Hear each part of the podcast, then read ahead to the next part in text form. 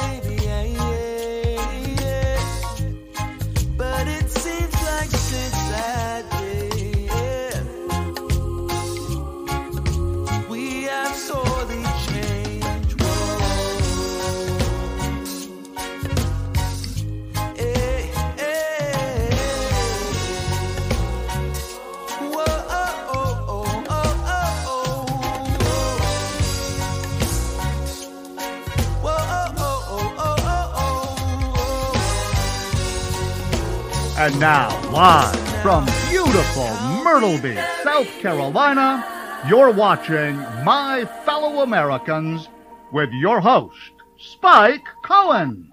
Hey guys, uh, welcome to my fellow Americans. I am literally Spike Cohen.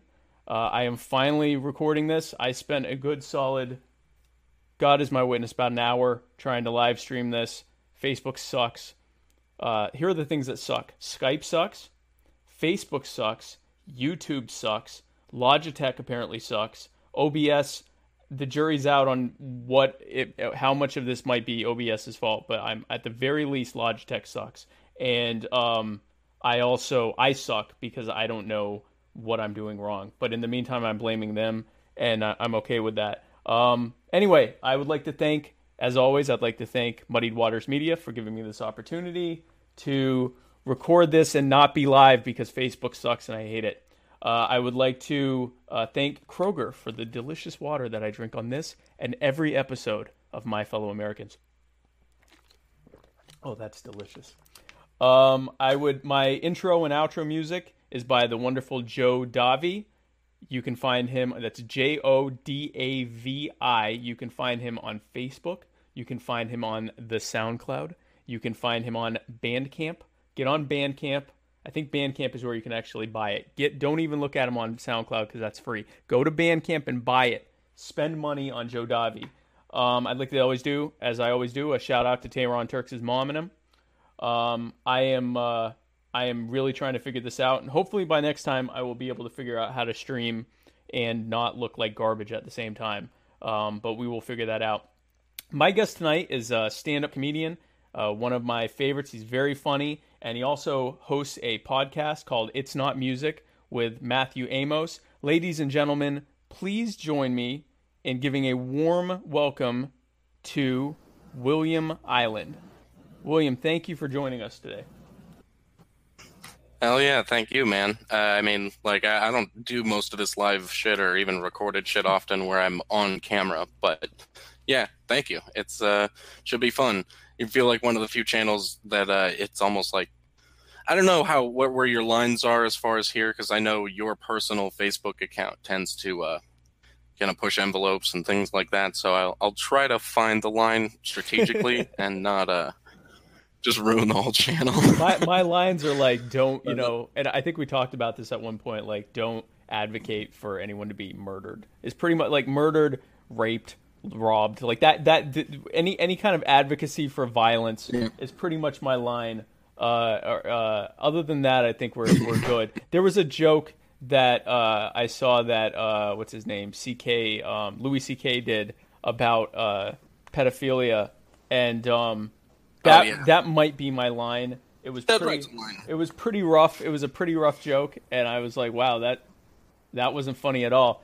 And I would say that's probably my line. No, no, uh, no, no uh, low key advocacy for pedophilia as well. So I don't think we're I don't think we're gonna go there. So I think line wise we're okay. But uh, but thank you again for joining my show. I'm I'm very excited to have you on. I think you're hilarious. I also appreciate that you think I'm funny. Um, I like that as well. So thank you so much.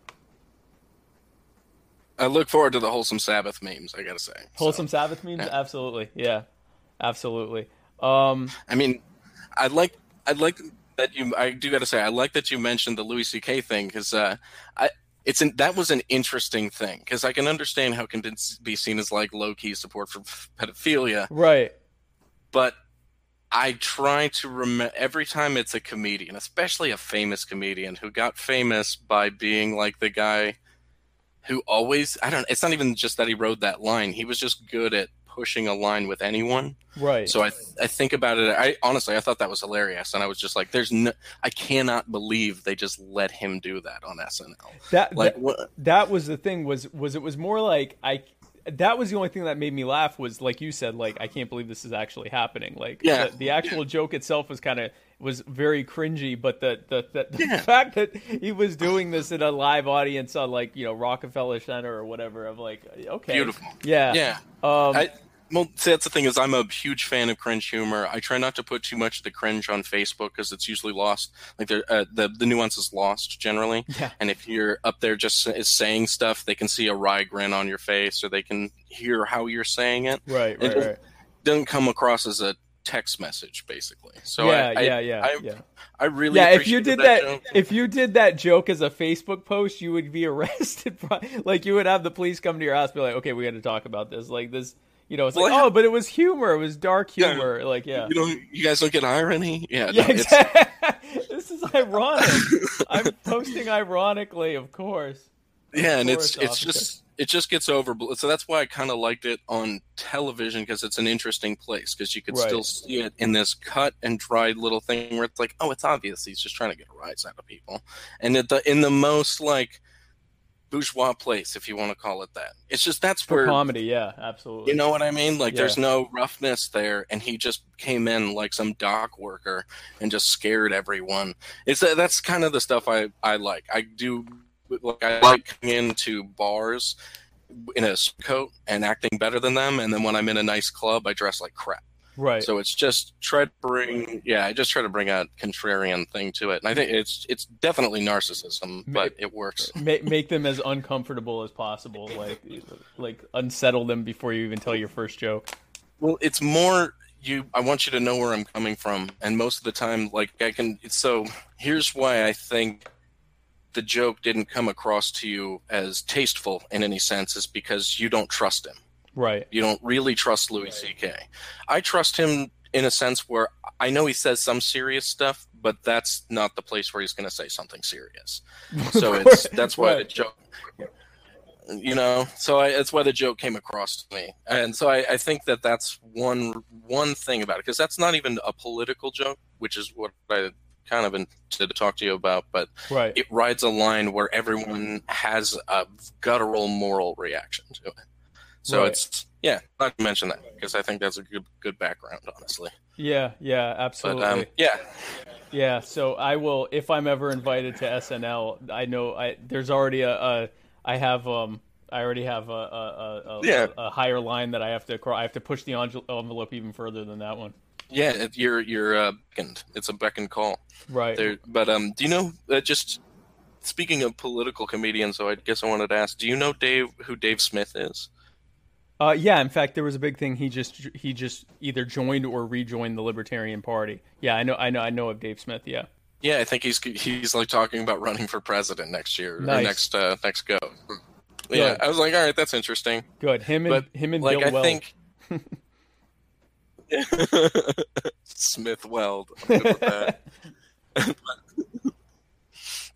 It's a great double open names, but uh, there's so I guess I wanted to mention him because like I, I so here's what I guess I wanted to say. So I mentioned to you that I wanted to talk about the place for politics and comedy, Right. and uh, my first reaction is it's nowhere. There is no place for it, and I think it's just because there's so much bad political comedy. And even like Dave Smith, if you brand yourself as a libertarian comedian, Yeah. it shuts people down, even libertarians.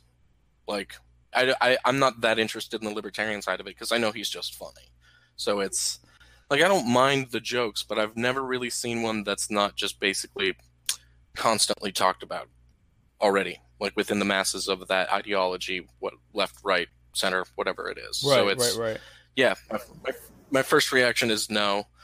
And uh, you know, actually, I think it's my whole reaction is no because the more and more I think about it, it's back in back in the day. It's like really, we've already had the political comedians. It's just all no's. Now you can no that and also Facebook. no. Yeah. Yeah, So now, Yeah. when you're saying It's there's no there's no place for it, you mean do you mean like for example, you know, branding yourself as a libertarian comedian or like I mean there's a plethora of, of on the left obviously of you know that you're a comedian but you know your your main purpose is to uh uh is to promote a political message or are you just saying that like you don't even like know political jokes at all? I do. I do these bits from a libertarian perspective, that sort of thing. Yeah, yeah, yeah. It- yeah. it's especially for comedy which is just something like because i'm i'm learning how to laugh at my side at this point so it's Right. i'm learning that it's just well the jokes should because most people use jokes nowadays to like correct social ills which is ridiculous Right, right, right. Yeah. like, yeah.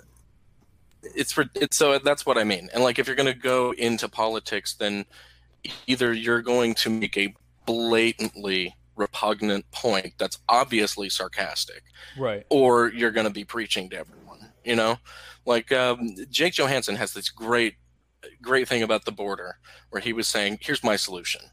And it'll push us into alternative fuels because we're going to do a burning river of gas. Nice. And then, if anyone tries to watch it cross the border, they get flamed up, and then we can just sell seats. You know, we can sell lots so you can watch it happen. You know, it's like so. It's just, it's obviously a repugnant point. It's just a goofy bit, Right. and he's not saying anything about it. You can still have your thoughts, Right, and I think right. like it, it. Some comedy is to change people's minds in a sense, but but it's uh, like the more mundane the point, the easier it's going to be, and vice versa.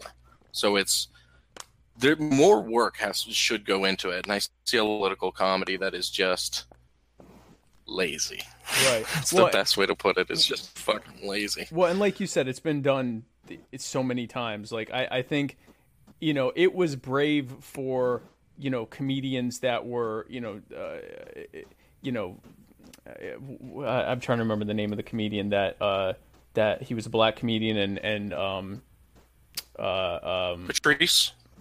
no, no, no. Um, oh gosh, I can see his face right now. Uh, he had a beard. It's a black guy. Um, uh, uh, Hugh Hefner was the first one to let him in one of his clubs, and that that was a big deal. And so, I mean, in that kind of a social situation where you have people that aren't even able to have access to certain places and things like that. Um, and he died Right. recently too.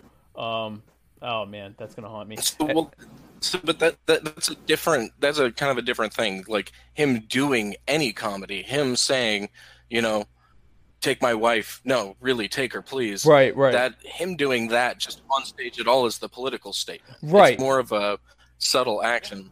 Like if you're noticing, I can stage a lot in this shirt, which is just a Ludwig von Mises T-shirt, and no one really knows. No one really cares. No one, no one's gonna read the fucking book, even if I mention. it. So it's right. What I mean. It's one of those things where it's like politics, especially if you're into it, it's a fringe thing, whether or not you know it. So it's it's bad. It's bad for comedy.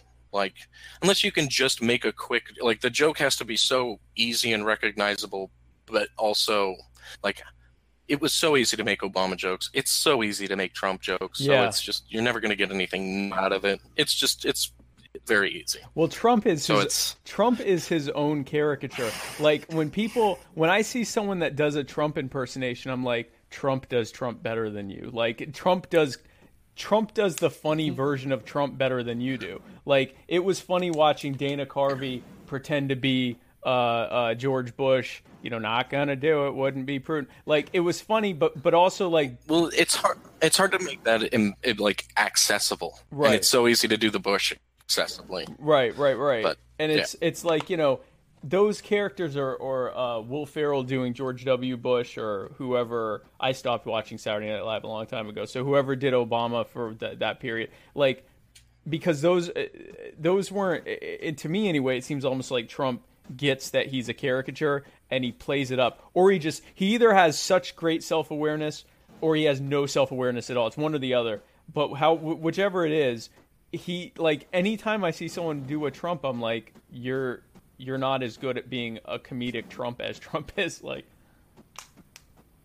yeah, I, I think it just depends because I've heard some. I think it's most people who are probably going to do a Trump impression are putting a lot of like emotional and mental weight on it. right, Like they're not even comfortable with their own impression, sort of thing. right, Because here's the thing: is like especially with comedy, it, it- you're not. No one's Rich Little, no one's Frank Caliendo, and regardless, they didn't write jokes, so they're not really great stand-up comics anyway. if you do, going to do an impersonators, yeah. impression, right? You did good comedians who do impressions just do an approximation.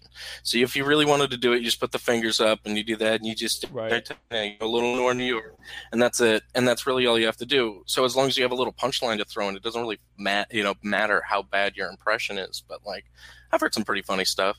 Like, uh, yeah, there's a podcast I listened to where they were just riffing about the tender age camps, and uh, he's like, "Listen, we have sandwiches for everyone, and if you get bored, you can read these quotes I put from the Art of the Deal on the wall." And it's Right, like just little things like that. right, right, right. Um, now what? I'm just curious, like, what got you into stand-up comedy? Like, what? How long have you been doing it for a while? Is it something you started like a long time ago, or is it something you just started, or? I wrote a lot for like three years before I started, and I started about I'm I'm pushing on three years right now. Okay. So Jan- January 19th, I'll be at three years. But I basically wrote a lot, and I spent the first two years just burning through the books that I had basically written. And then, yeah, I, it was just kind of one of those things where it was like, well, I was having some kind of identity crisis, whatever it was, and it just kind of popped into my head as a solution. And I'm just realizing now, like at two, uh, almost three years, is that it's, yeah, it's definitely not a good thing if you're a narcissist because uh, it's just going to take you on a roller coaster for sure. Like Yeah. success will hurt you. Awful. Right, because it kind it kind of But, fe- it, yeah, feeds, it kind feeds of- your ego. Yeah. Yeah, I mean, really, I'm just never out. Like I don't, I don't. Most of the time, I need something to like com- compel me to do. You know, and uh, when I like, I did comedy a couple of times, and I kind of just got addicted, and so it was just like, well, now I'm compelled to write. Like, what you can't see is I have a, I have these sticky whiteboards that I put all over my wall, so I can just write bits down and stuff like that. It's just, it just became a new addiction to supplant others. A, a, a somewhat So- hel- a, a- an addiction that doesn't harm your organs, your internal organ.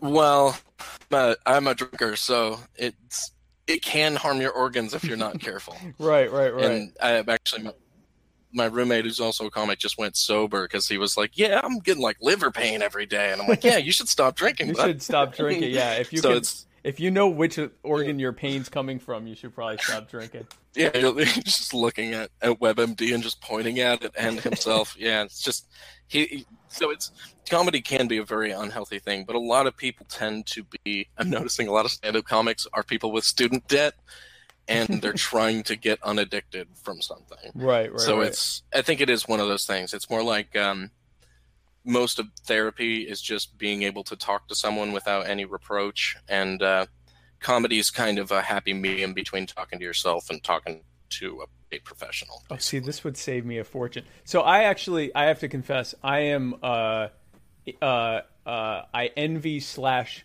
am jealous of you, uh, in that, um, I have wanted to try stand up comedy for, I don't know, 20 years, 20, I mean, since way before I was old enough to even do it. And then once I was old enough to do it, I always like had excuses for why I'm like, well, I don't really have a good routine. And, well, no I, one does well, and that's the thing, and that's everyone what, sucks at comedy that's what I keep. That's what everyone would say because I would, I would, I had friend, I have friends that actually do stand up comedy, and I'll, I'll, I'll talk to them, and and they're like, "You're one of the funniest people I know," and I'm like, "Yeah, but I don't really have a routine," and they're like, "Yeah, you should just go ahead and do it." And now, meanwhile, now here I'm doing an hour long show, which is way more intensive than I would think anyway, than doing a, you know, uh, than doing a. I mean, how long is your average routine? Five to seven minutes. Yeah, see, I, I, I, and I, uh, so I probably, I, I, maybe I'll try that. This, maybe this, if nothing else, uh, if I, especially if I can't figure out this streaming thing, I may just uh, start being a stand-up comedian instead and get them to live stream it with whatever equipment Well, they have. what you're going to learn is that if you want to do anything with it, you're probably going to also have to live stream something every now and then. Oh, it's Lord. like I, I'm getting more into. Yeah, well, the one thing is, is that there's so many fucking stand-up comedians right now, right. and everyone thinks they're funny. Right. And and uh, my I'm I'm of the Rodney Dangerfield school where he's like, listen, everything stinks, life stinks, death stinks. Even my favorite thing, stand-up comedy, it stinks, and it's just it, it feels that way once you get into it because you start realizing you just see through everyone's jokes, and it's fine. But a lot of people don't stay humble. So like two years in, they're like, "I'm the best," and they, you know, they're like, "I like the way I write," and it's just they don't they kill maybe 30% of the time and it's like you don't really have fire material maybe you should re- you know it's just yeah criticism is lost on most stand-up comics so it's just like well but that's probably I what guess keeps we're not growing together That, well, I was going to say, but for a lot of them, if they're not going to grow, it's probably best that they not be able to receive criticism where they'd quit because you know they they would get so much. If they actually received what they were getting, they're like, okay, I probably shouldn't even be doing this. right and that's the thing is i want to tell most political comedians to quit because they're they're yeah you're not you're not hicks you're not carlin you're not geraldo you're not any of them like you don't do it sorry but yeah you know it's one of the few like art forms you don't tell people to quit just because uh, that'll hurt much more like to tell them to quit. if you stop of, being a comedian. of stop, oh man like i think about it and we i used to we used to write bits trying to write the best bit about how if we stopped comedy it would kill us and like we were- it was like a challenge to write it and it it technically it would in my opinion like i just wouldn't have anything like i would just be playing video games i you know if i didn't have to fulfill this compulsion to make a joke basically right. so I think that's really what it is. It's just that's I probably have a tumor or something that's making me do this, but it's yeah, it just um it becomes one of those things. It's just another addiction and everyone everyone who is like I realized recently how pervasive alcoholism is in stand up. So it's it, it's kind of apparent like what's actually happening here. So it's you know, people talking about their cornflakes so they don't have to sit in silence and have a beer, I guess. I don't know. But right, right, right, right, Yeah. right. So, so oh, yeah. you, so then you really don't try to get into political stuff. What, what would you say is like, is, is it like observational things that you tend to lean on for your humor, or, or like what would you say? What if you had to give a synopsis of like what brand, quote unquote, of your stand-up comedy is? What would you say it is? I like I, I kind of go through different things and I try to experiment a little bit with like writing structure and stuff. Right. So if I like I've like uh, I recently tried to write a joke that was like a noir story and it, it like worked out pretty well, but it ended up just being about a pocket pussy, and I just talk like I was an old hard detective. Like so, it's like I don't have a place where I normally start or end, but a lot of my other jokes are like I guess you could say observational, but I try not to do the like what's the deal with. It's Yeah. more like And what's with the You know, socks are missing? Yeah, yeah. yeah, yeah. Ugg boots. These have to be the boots for the laziest people on the planet. Right, right, right, right, right. but it, yeah, it's it's it's not too much. Like I try to get away from that because I like. Actually, I have a joke about this too, where it's I talk to myself so much sometimes though that I throw away concepts because I'm a, I'm assuming someone else wrote them basically, right. and I'm just forgetting the conversation I had with myself, Right. and uh, so it's a lot of that. It's just a lot of that. It's like, can I? Some of it's a, a how will they allow me to say retarded on stage? You know, I, I, I what want do I have? go ahead. Go ahead. Go ahead. Well, it's just I just want to know what trust I have to get with them within a joke before I drop that word on them. So that I was gonna Even ask if it's you, just I was gonna ask you about that. How like just when you are doing comedy bits, when you're going into these clubs or wherever, are they saying to you ahead of time like don't talk about this, don't talk about that, don't say this? Like, do they give you these lines or or or how does that work? it's depend depends on the club. Uh, actually, the club I grew up at uh, just shut down, and they were the place where I could basically do anything. Okay. And it would just be like, well, let's see how let's see how they treat you when you say it, and that works out all right. Uh, there's some places where yeah. Well, it's just like it, that. Most of the time, no one really wants to start shit if you're at a like it's obviously like a shitty basement bar, you know, an arcade and a stage, and that's about it. And so it's like, of course, no one's gonna give you any crap down there. They'll just walk out, which is fine. They always like give you like a pat on the back at that place for walking people. So it's yeah, it's a different kind of game and place like that. But then it can go all the way to like where it's a mixed mic and it's just a music mic. So you basically come in and you know, while everyone's pouring their soul out, or it's a 60 year old couple doing Paul Simon covers, and then you come in and just start talking about your dick and the Holocaust. It's, you, you know what I mean? So it's, so it's like it's like a variety, like the worst variety show ever, basically. basically yeah that's it. pretty fucking awesome actually but there's uh it's it's mostly it's just there's always a different room. It's like when I'm learning to drive you realize there's like yeah that's a four way but every four way stop has a different configuration and things like that. So it's yeah that's a rich room but they're also all fishermen. So maybe they like a little bit of crass stuff. So it's it's kind of you have to reread everything and you got to make sure no matter what. But it, honestly, I've only had two places where they've said, don't do this. And for the most part, you do get more shows if you're clean, but it's rare that I've ever been asked. Like, I've had only had one place where it was a mixed mic, and the girl who was running it, and I knew it was coming, and she was like, Comics, we love you guys. And I was like, Here we go. And she goes, But no dick jokes. And I was like, Ah. It's like, what if I play a dick song? Is that okay? My entire routine is ruined now. Yeah, yeah.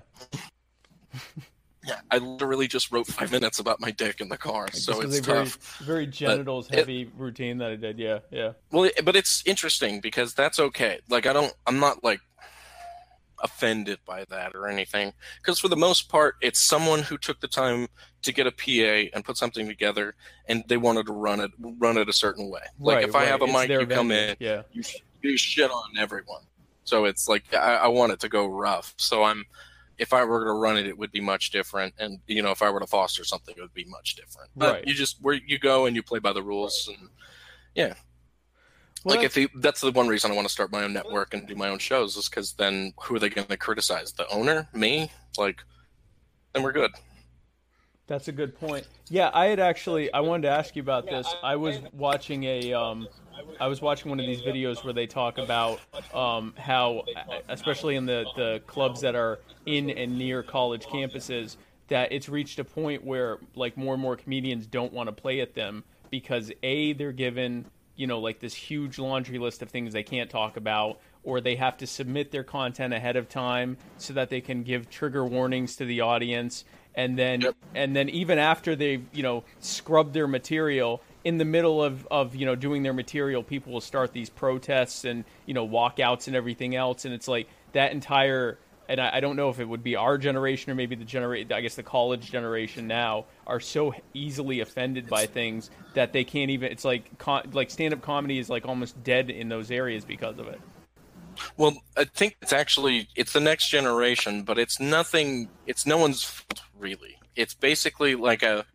That's always the way it's been to get TV gigs. That's Right. the way comics complain about TV gigs because they got to write clean. They got to throw out all this, you know, really touchy material. Unless they're tr- see, it's all trust. It's all clout and trust. But it's Right. like if you're trying to break into it, you can't really hit that hard.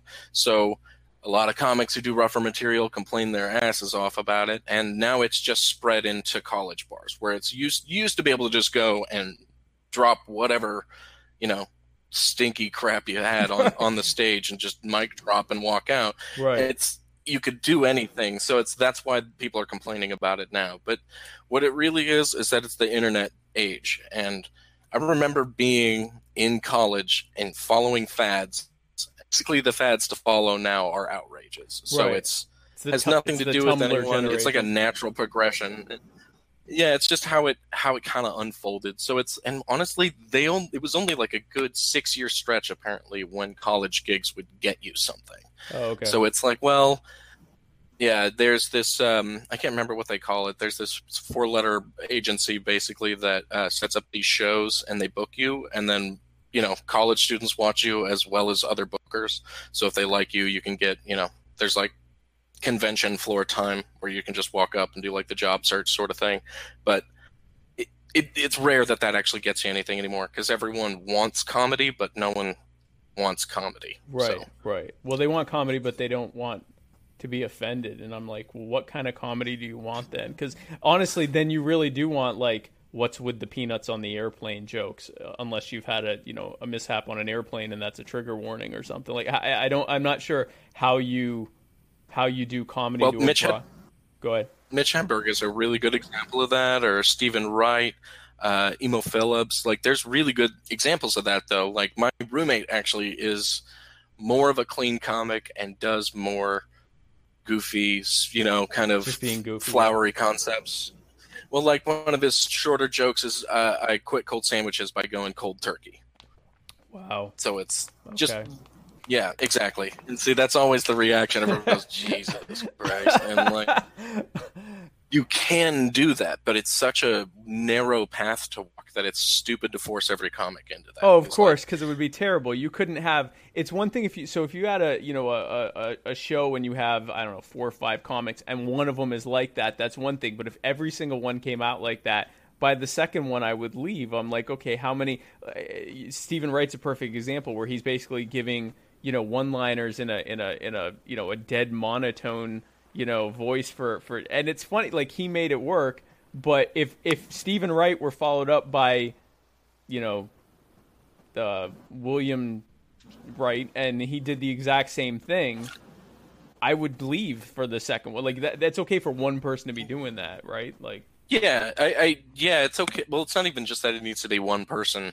So that's the thing is there's no set anything. It's just if you can't write the jokes, like it's a it's a ba- it's very baseball like because even though there's some kind of dynamic with they don't necessarily need white guys because there's so many of us doing it. right, That's the only like that's the only thing. They want women. They want minorities. They you know like they need to fill out shows with something different than me. And that's fine.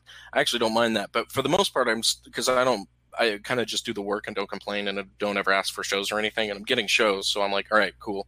But it's it's basically it's you hit you play. If you hit you play. It's like baseball. So it's right, it doesn't matter if you're one type of comic.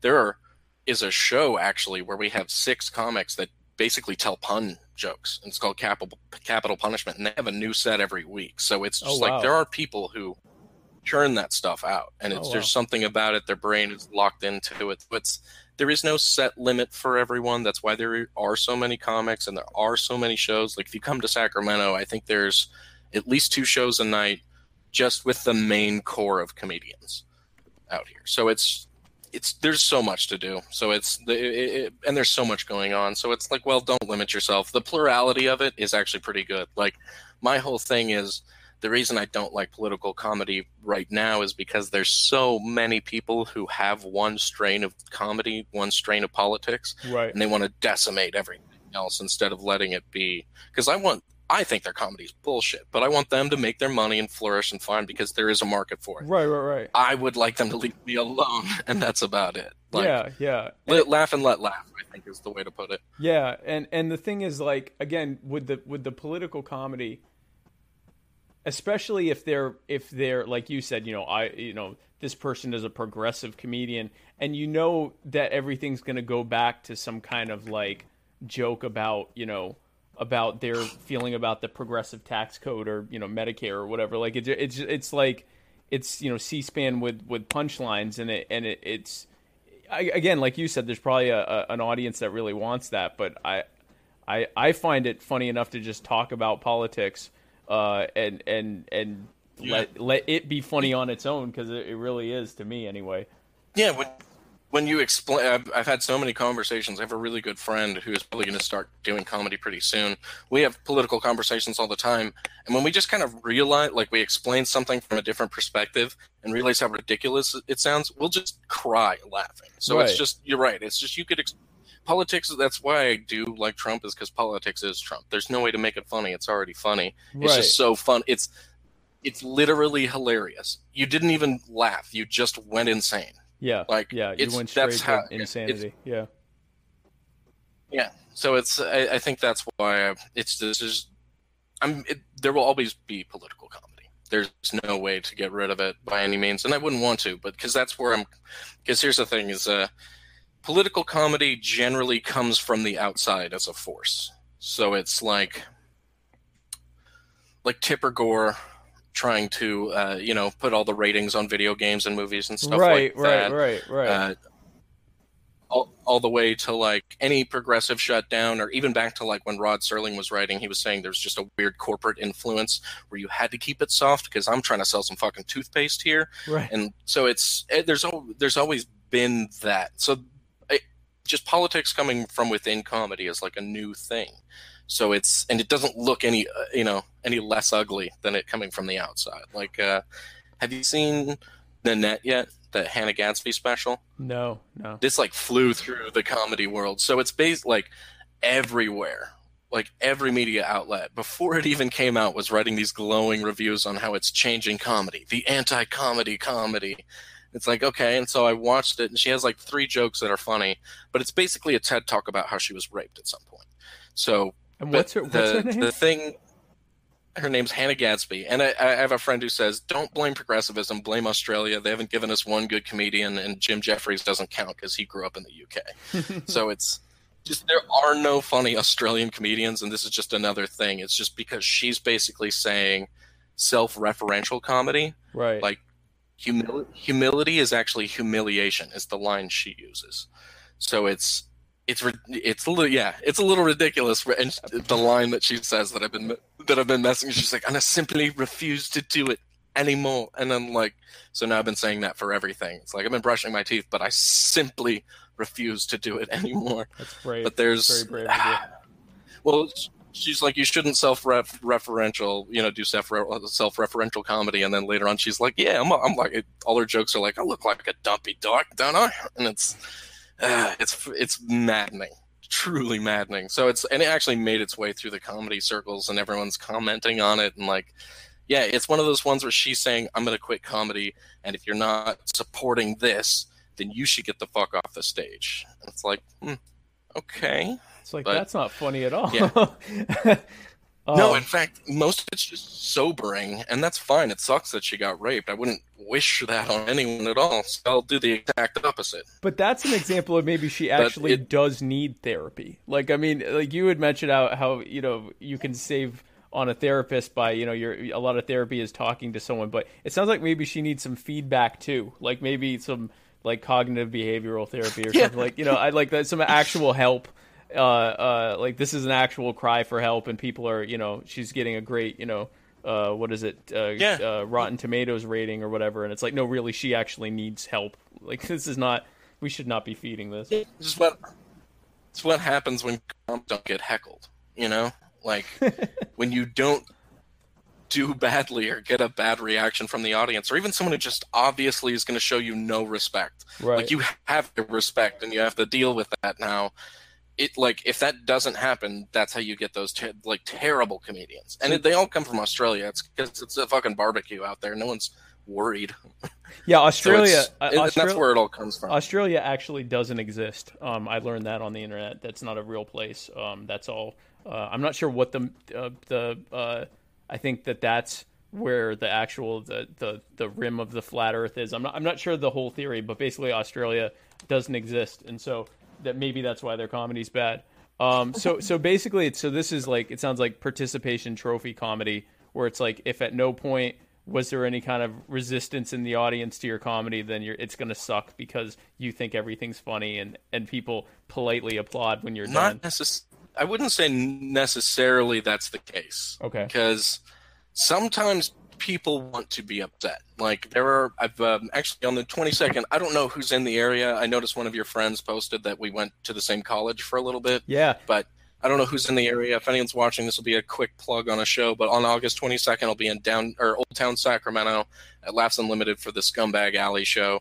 Uh, the Deaf Puppies, there's a comedy group out in Central Valley that they're they're awesome. They're just fantastic people. So it's like that's a show where people want to go and be upset at what's said. Not like they want to yell back, but they want to go like, whew, like they want their boundaries tested, basically.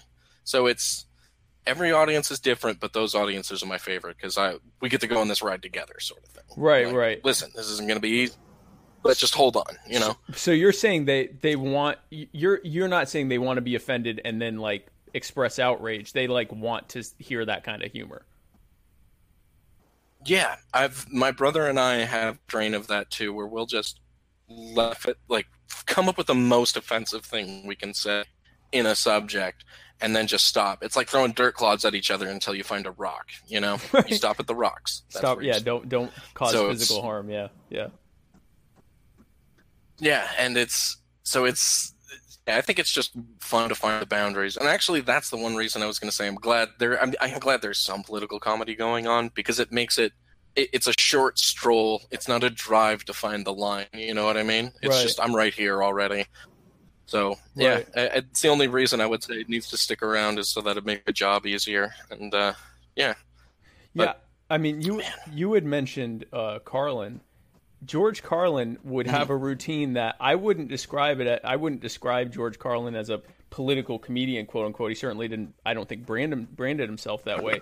But you know, he would start with the you know, I mean, he'd start with like you said, dick jokes and stuff like that. And about two thirds, three quarters of the way in, he's not even telling jokes anymore. He's just laying down like agitprop about how the establishment doesn't care about you and you know they're all just using you and they're taking your money and they're killing people. And they're and like and everyone was wrapped in in in what he was saying. And then he would you know segue it back into telling side. silly jokes. Yeah absolutely. And that was the thing. He it was like uh he was able to get away with that where he wasn't coming in going i'm a anti-establishment comedian. but you, but you explained it completely too. yeah. Like you're, you're because I, I mean that's what I was saying before. It's like sometimes I just want to find a word I want to say on stage, and it's going to get me in trouble unless right I find a way to say it. So sometimes you got to talk about how we like dogs more because they got fucking eyebrows, and then move into how you know a bipartisan move means there's a larger than normal deception being carried out. And it's like yeah, that, those don't mix. segue yeah yeah yeah like yeah it just grandpa lulls you into you talking crazy shit it's great so it's you either you have to do like you have to find your own way into it because it is just trust and the art of persuasion so it's like well they don't care what i say as long as they trust i don't mean it or i do you know like it just depends on what the dichotomy needs to be Right. Like what So I do with my wholesome Sabbath be- memes. Yeah, exactly. Like there's something, there's a level of goof I can I can attribute to you that where if you do something goofy, I, that's I, it, it's not going to need to be reprocessed through my brain. You know, Right. like I don't need to reparse anything you've said unless I'm like really like it. And I was like, dude, that's a, you know, like I like the way that's worded, that sort of thing. So right, it's, right, right.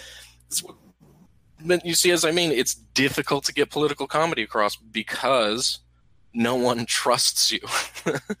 like no one trusts you right off the bat, and they shouldn't because that's ridiculous. And if they trust you, they're not paying attention. If you go up there and say, you know, I'm an ally to this and this and that, or I'm a you know card carrying Republican, NRA member, all stuff, and that already gets the audience on your side, then you're not doing comedy. So it's Yeah. you know it's different. Yeah, like the, the sort of the It's- uh, Larry the Cable Guy way of, of, of going into it, but but meanwhile, and, and probably not so because uh, talking about trust, Larry That's the Cable Guy at, at label Larry the Cable Guy at this point, everyone trusts that he is that character, or they're willing to you know suspend disbelief that he's that character, and so you know whatever stereotypes or political or whatever that he puts into that, they're perfectly fine with it because that's who they came. They didn't came come to see whatever his actual name is. They came to see Larry the Cable Guy.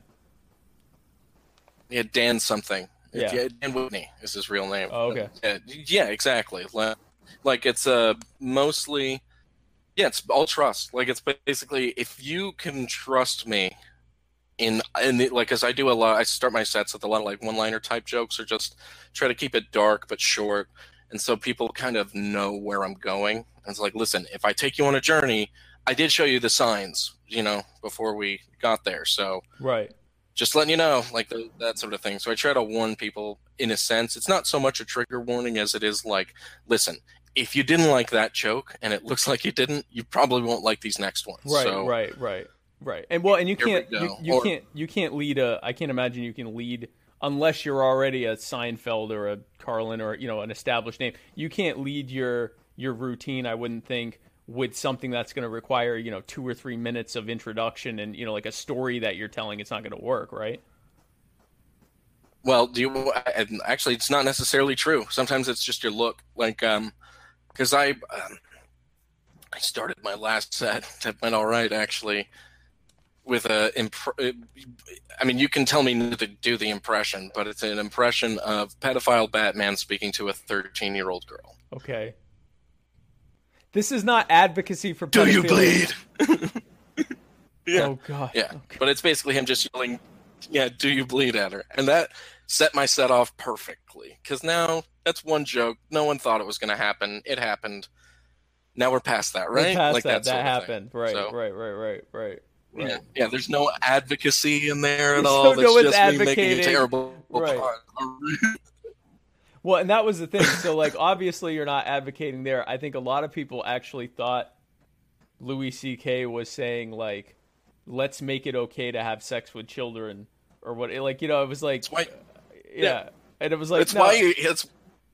That's why he's a better comic, though, because I don't have the balls, the attitude, and the like the the lines to make that happen. I can make a stupid Batman pun all Right. day, but Right. as far because here's the thing. We know that. We know that there's a difference between advocacy and not. So he's playing with the line of advocacy. Like, Right. that's literally all that joke is. So it's he's doing he's a comics comic and everyone thought they loved louis for louis but it's like nah comics love louis because we kind of see what he's doing it's stuff. He's bragging at us that we can't do that. You can't, you can't get So away with that. Right, right, right. no no and i mean his last special was like 30% the n-word. So it's like and he got away no one said a thing. Everyone was talking about him possibly jerking off in front of people. And it's like well you let him get away with a lot what did you expect you That's know? a good Like, point, right? Like in an age where like the fact that I mean Paula Deen had to go on an apology tour for admitting that 30 years prior she had said the n-word and and you know and and I mean meanwhile she wasn't obviously not a stand-up comedian but I mean literally it's at that point and I remember like towards the end of the Trump uh the end of the campaign in 2016 there were all these rumors that there was a uh, audio of Trump saying the N word, and it would end him. And first of all, I don't think it would have ended him. Oh, but yeah. sec- second of all, can we all pretend for a second that that you know, or can we all stop pretending that we don't think that Trump has said the N word at some point? And you know, if there's a if, there, if there's an audio of him doing it 15 years ago, that suddenly changes the the calculus of whether he can get elected or not. That's pretty funny, actually. It's like, yeah, my thought is, dude, if there's audio of him saying the N word, I will do a Trump impression. That's how that works. And I'm not saying the word; I'm just impersonating him saying the word. exactly. And because you can still hate him. And it's just more like, I bet he says it in a really entertaining way. Oh, I'm sure. I'm sure. And and I mean the thing is like I you know and like you said in a time when you know there's this outrage over the possibility that someone might have ever said it in their entire lives and and will admit to it or there's audio of it because otherwise we can pretend they've never said it before because none of us have ever said that word ever in our entire lives.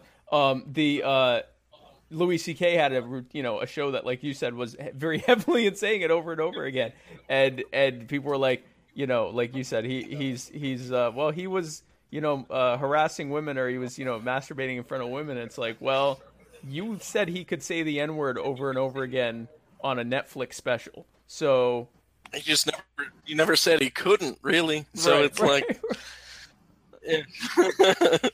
implied consent, I guess, you know? yeah, he's the, he's the, the it's one of the well it's just that's the thing it's like he's got the trust though so it's like well someone didn't want him around and i have my thoughts about it just because there's a lot of rumors fly around about these other comics who might have you know fabricated some shit. And apparently uh, at least four of those stories i think it was like five total four of those stories like they were embellishments made so that you would still see him as the bad guy when it's like mostly he just is an exhibitionist which is fine but it's there's some stuff that someone wanted him to go down and i think i mean it's not like i'm getting i don't have a career so it's not like i'm worried about it but i think it was uh tig notaro was one of them and she like pretty heavily was like implying and i think uh what's her name michael ian black's wife i think is the other one but it's Okay. just so it's it was targeted. So it's like I, I don't even look at that as anything and he's going to be apparently he's at the comedy store and the comedy cellar all the time still.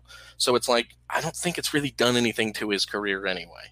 I, Like, I, I think it he will get I- away I think he tempor- it temporarily knocked him off of the the Netflix special tier, what like the top top tier, until he's you know a sufficient time has passed for him to to come back on. I mean, uh, like you said, he's he's still you know very heavily in rotation in, in comedy, and he also jumped in front of it. It's someone who gets away with everything. He was very smart to really jump in front of it with like the most like like the the most solid apology ever for something like it was like I apologize. Here's why I did it because I'm terrible and I'm you know I thought I had power over these women and this needs to be a discussion about how terrible I am for thinking that. And I'm not even going to say anything anymore. I'm just going to listen to everyone else say how terrible I am. And I was like, wow, that's that's possibly that's possibly the best apology in the outrage age ever. I think. I, I mean, I'm a big fan of the no apology sort of thing because it's like Zac Efron's team did that. They just like were like, yeah, it didn't happen, and like no one's talking about it. So it's just like I'm a more of a fan of that. But I do think this is the same. I have a theory about like big comedians because we're all self-sabotaging narcissists. It seems like so. I think he did that so he wasn't the top guy again, and he could work his way back from somewhere more obscure because oh, wow. he does better from an obscure place. And I think he's playing because he's not dumb. He's in, like he's not dumb enough to because I think he's a good enough writer that he could have written that apology to where he was back. none of his stuff got canceled. you know what I mean? Right. I, I, right. So I think he's just trying to sit in an obscure place and like make indie art. Because if you've seen like Horace and Pete and like stuff like that, he failed with other stuff, and he really took a leap. And I think it's because people expect him to do Louis or to talk about his kids, or you know. So I think it's a different sort of game with him. But that's same thing with Dave Chappelle when he left. I think that was a measure of self sabotage, so he'd have something to come back to. That oh, was, that was such obvious. Self, I mean, like he was at the. T- he was someone that I, I've read a thing that he could have. He was getting like forty million dollar offers to do movies Yeah. and stuff as like the lead role. Because Dave Chappelle, when you think of the lead comedic role for a for a rom com, Dave Chappelle obviously is the first name to come up, right? And and but I mean at that time it was, Yeah. and it wasn't like anyone found him to be a legitimate rom com lead. It was just he was that he could have you could have put him in anything, and and and you know he was so hot, and then he's like, yeah, I'm gonna move to South Africa,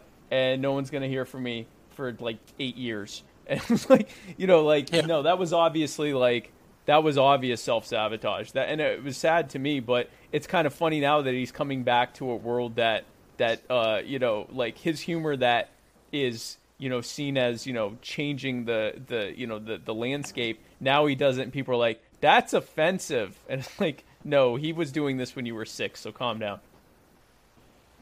That's the thing is he was getting hate mail for his show and he had it on Comedy Central, so it's not like it's changed for him at all. Right, right, it's right. more just younger kids know like you don't have to write a letter and you know learn how to post you know learn how to calculate postage or anything like that you just get on your phone your mom pays for and send a yelp review or something you know Oh, like it's it's so much easier to be the you know the short angled haircut Harridan and like go from there so it's i don't that's the thing is i'm not like as worried about all of this as everyone else because it's just like ah, it's just internet like I, the, I joined the internet to shit on people anonymously. So it's like, I get it.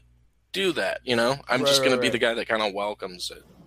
Because you kind of have to. Everyone's, no one's understanding that they're putting themselves out on like a public display when they post anything. And it, it like it is that. It's just there's no grand ceremony. You didn't get up on a stage, so it's Right, right, right. You yeah. didn't you didn't grab a megaphone and say, "I have something to say." You just started saying it, and people can access it whenever they want to. So that's a good point you made. Yeah. So you th- basically, and I, I don't want to, I don't want to do the, I don't want to lobster you with what you what you meant to say, but uh, you know, uh, but uh, so basically, you're saying, I think that people have always been offended and always been outraged, but it was a lot hard. Yeah. It wasn't possible for every single Joe Schmo on earth to put out there that how offended they were. Yeah. Whereas now, literally, you can just get on your phone and tweet out that like that literally like you know it literally Yeah, dehumanized me or def- whatever. Like yeah,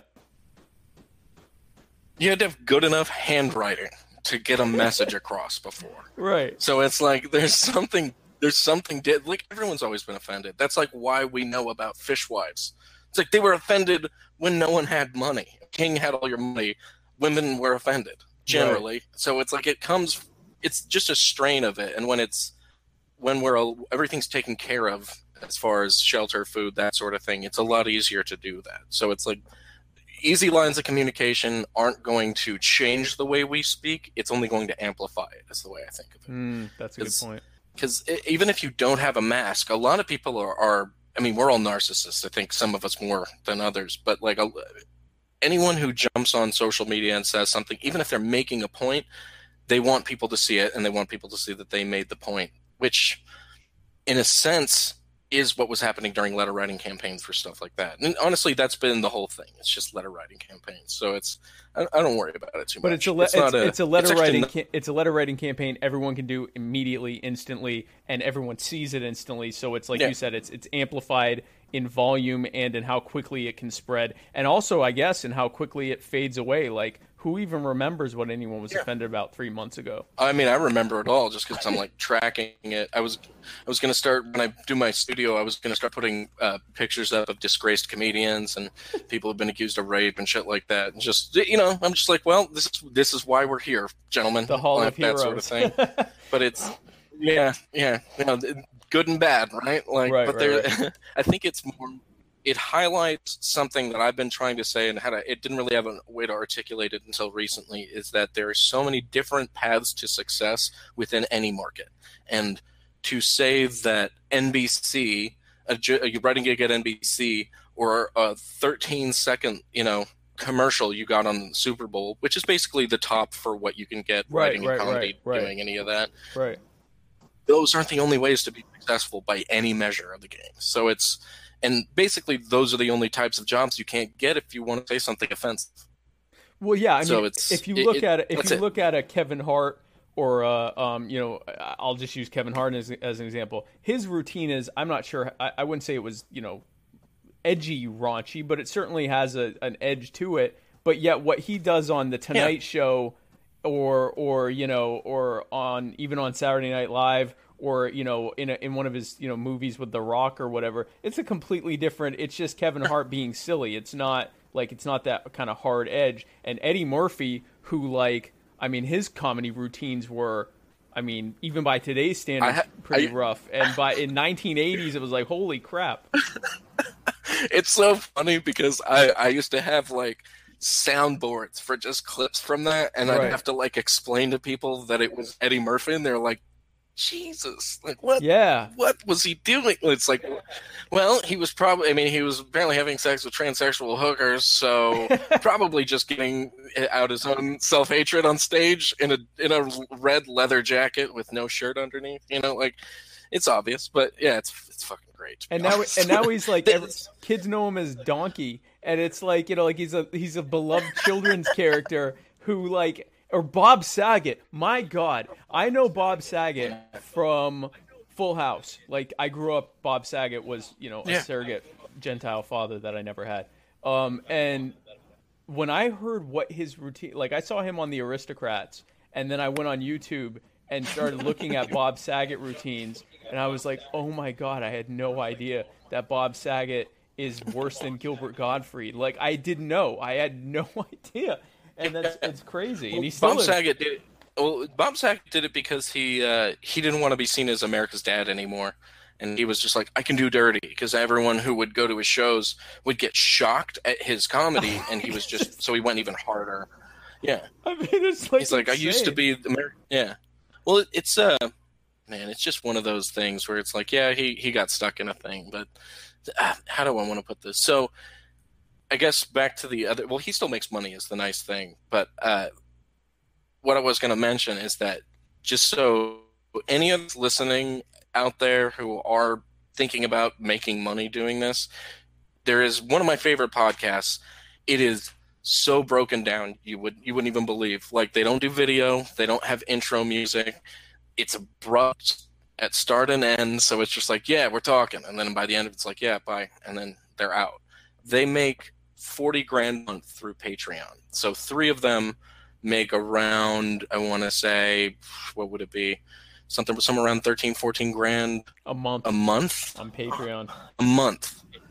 They work two hours a week, and they did it through just a half subscription status. So they release one hour that's free a week and one hour that's, you know, a, a buck twenty five per episode. If you're just doing the five dollar donation. Right. So it's like there's so many ways to do it, and I just think it doesn't matter. Who cares that any, everyone's offended right now? They uh, they won't be very soon because they won't be your audience. So Well, and that's the, shit? that's the thing. Like, so I'll hear people that'll go, you know, you're not allowed to say anything anymore, and I'm like, who's not allowing you? And they're like, well, this person said that I was a Nazi or that you know I was whatever, and they're offended and they're calling for a boycott, and I'm like, that's different from not allowing you. They're saying they don't like it, and that's okay. Like you, it, it, you know, you can't. You're not gonna. Yeah. You're not gonna play their club if they have one. Like that's that's the extent of which that damages you. Um, you know, and and Yeah. and and to to whatever extent their being offended catches on with the general public, it will hurt you. But most people are just like, I don't care, or I don't even know they're upset, Well, and if I do, I don't care. Well, that's the thing is, if you're getting any kind of positive feedback, even if it's small, it's generally at most twenty percent people that don't like you. Right. So it's it, it's not anything to re- like really be mad about or anything like that. It sucks because most of the time you don't get criticism, and it, especially not as direct. It's usually just people not laughing. You know, like that's basically all you get if you're doing comedy. But it's yeah, it's only a couple of rooms. Like I came, I, I started in the Fresno area and like Fresno, er, uh, Tulare, Bakersfield, San Luis Obispo. So I was kind of doing Southern California, but not LA. And uh, there's no problems. I've never been kicked out of a room. I basically get am appreciated anywhere I go, as far as though that goes. But as soon as I came up to Sacramento, there was obvious clicks, and it's just like, well, I just don't do those two rooms. Like no one appreciates me there, even when I kill. So it's like, why would. I? Doesn't matter. And mo- here's actually the thing most of the time no one's going to create a hubbub. They're just not going to book you silently. So it's why would you care? Right, right, right. So the worst case scenario is you weren't invited back, pretty much. yeah.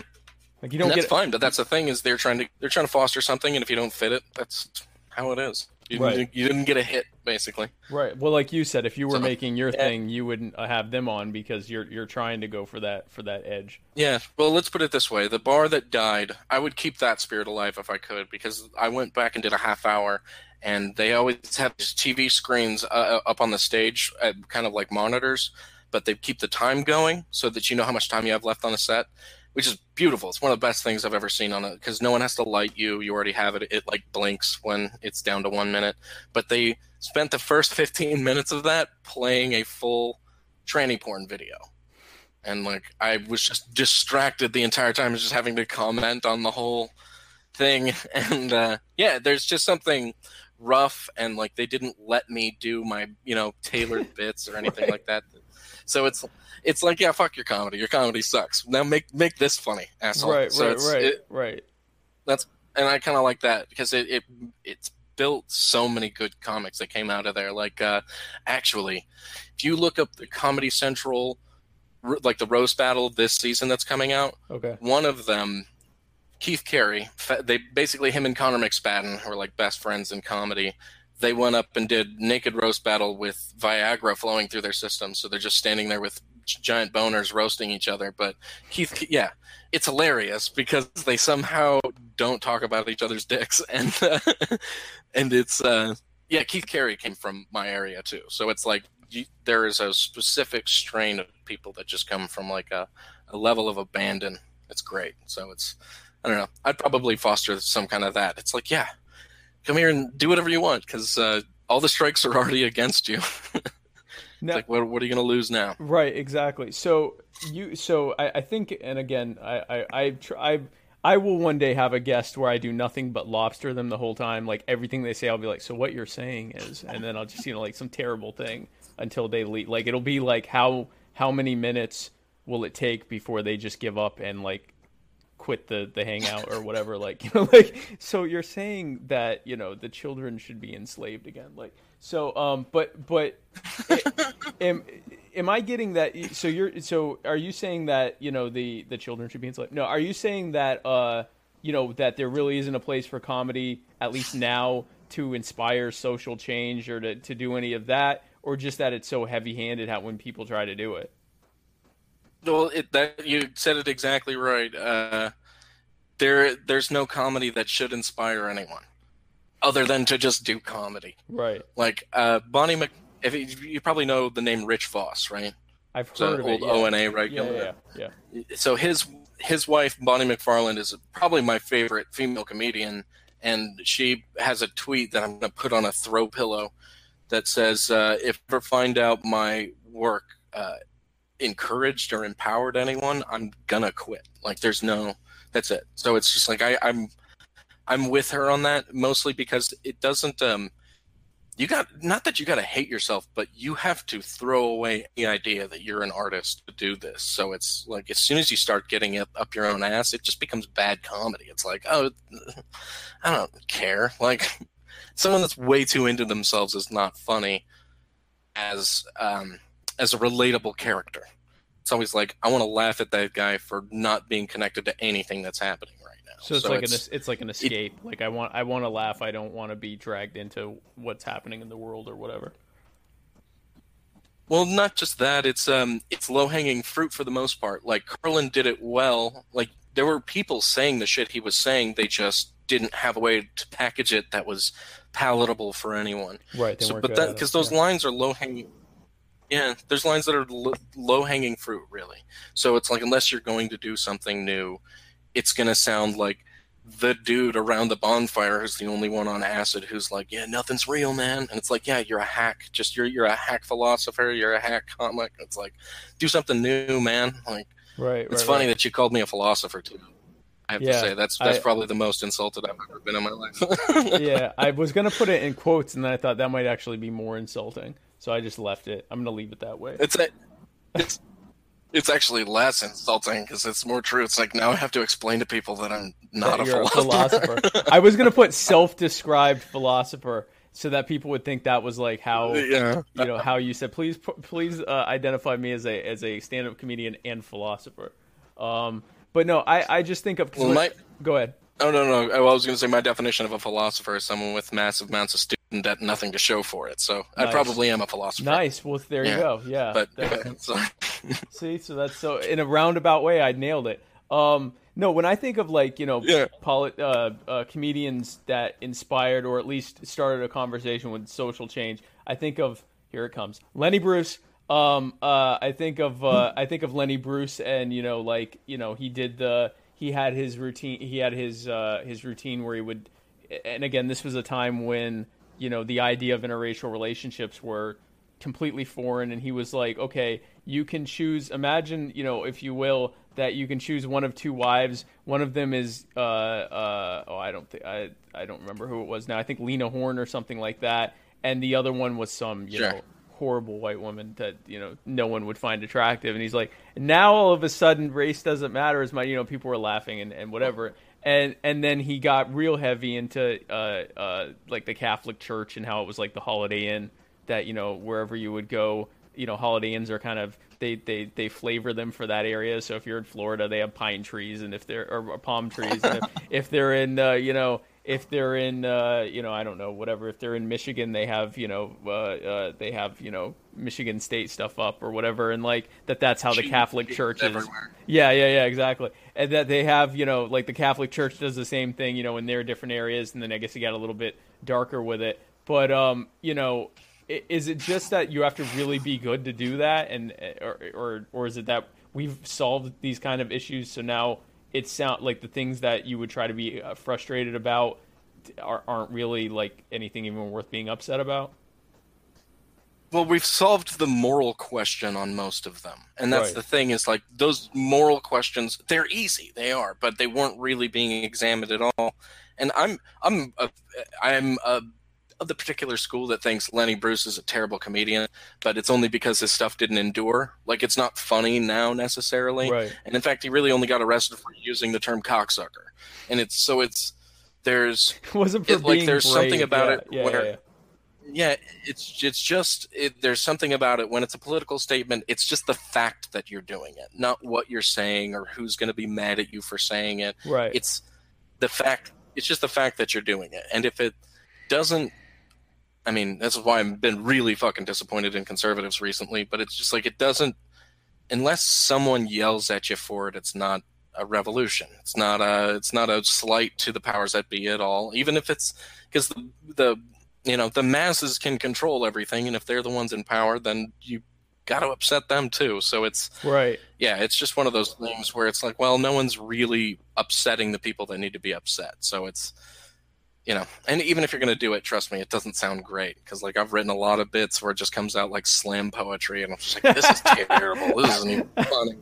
Like start wearing a t- black turtleneck and acting like i'm serious all the time. That's the one thing. I think it's just the best way to put it is that political comics take themselves way too fucking Take 'em seriously. really, they think really they're smarter seriously. than everyone. Well, you end up like Bill Yeah, Maher. And I mean, I'm you end up like a Bill Maher who Oh, actually has a show where he is serious. about politics. Yeah, exactly. Yeah, and and and you end up, you know, I guess Bill Maher is, is ultimately what they all want to be. I guess where you know he has a show and it's Yeah. not it's not funny. It's just a talk show where he occasionally cracks jokes. The funniest thing, the funniest thing that happened on that show was his him using the N word recently, and I, I'm just like, that's the most daring you've been in ten years. right, like, right, right. So, it, and it's like it upset the right people too. So it's like because there were tons of people who were on on his side on the left, and it was just there was some media strain that didn't let him do it, and that's fine. But it, that's what's going to happen when you have a fucking corporate job. But there's, it's.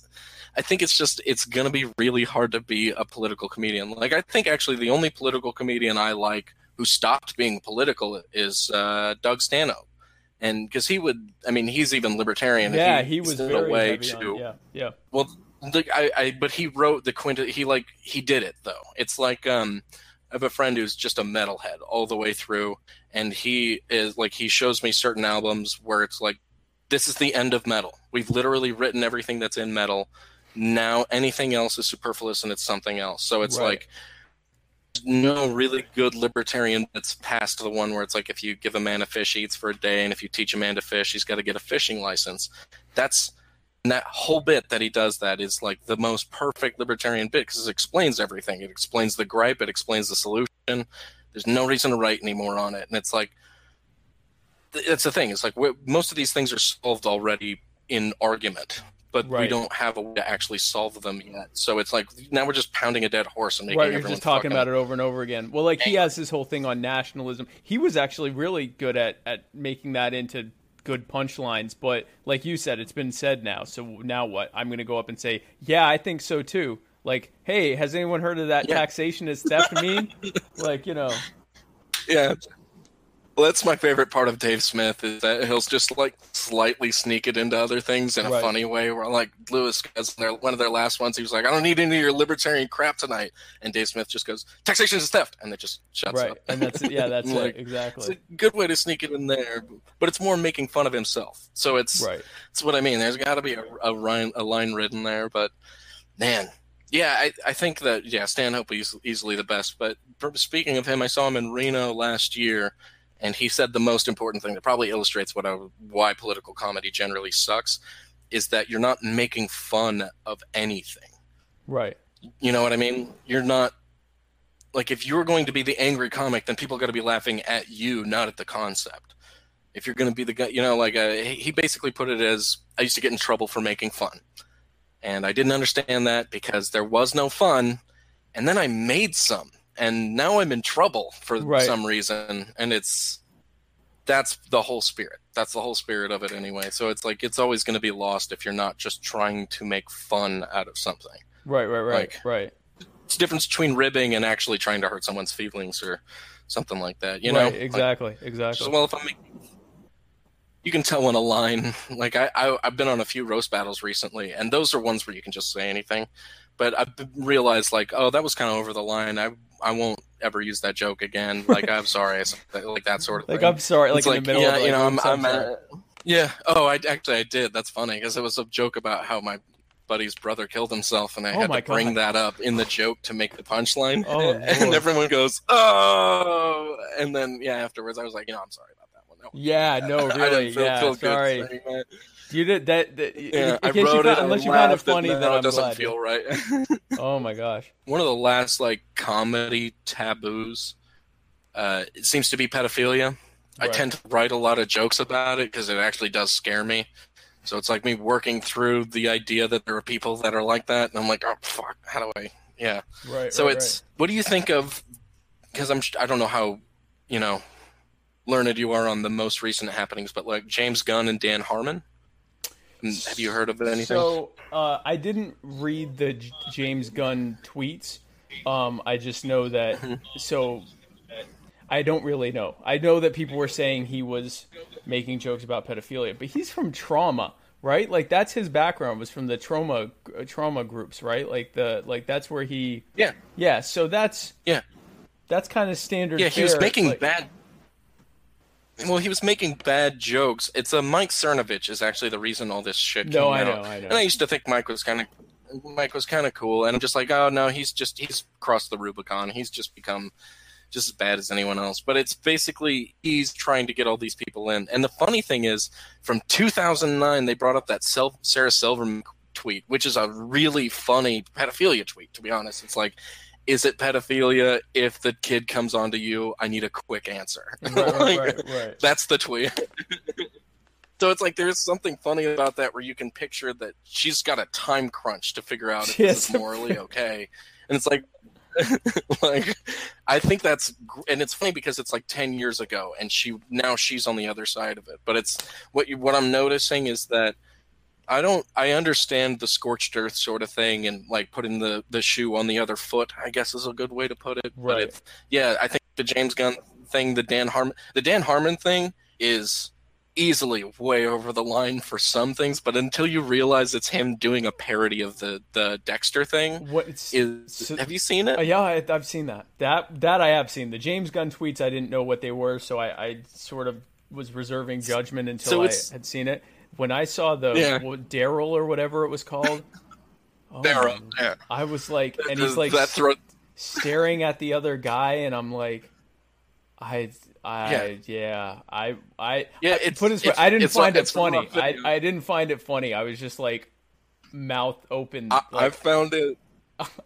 Yeah, yeah. No, I did the same thing, but then like because it, it there it's him basically redoing Dexter. Right. and it's like, well, these babies are bad, bad babies. and it's like this, it's the flimsiest. The funny part is how flimsy the justification is, and it's what I think is funny about it is him saying like, well, it's not justified to just kill someone either, but we're all like fantasizing about it and shit, and it's like there is something to it, and I. It is really rough, but that is just the 45 second pilot he put together. Like, Yeah. there's not a full show. It's just. It's no, just no, I, yeah, I know it was it was a joke that yeah, and and I get it. It was, and Yeah. I, I once I knew that it was that it was a, a Dexter, you know, uh, spoof or whatever. Yeah. and that he was based like you said. It was like okay, but we're okay with him like murdering, pe- being a serial killer. You know, that's that's that's not a line. Yeah. But these like you know, Yeah. raping the bad babies. I don't know. Like I said, I just, I saw it and I'm like. I yeah, like, that's what I kind of. I had no- was like- I- I just I, was- here's, here's honestly- As soon as honestly, my- my- saying like, oh, go ahead, go ahead.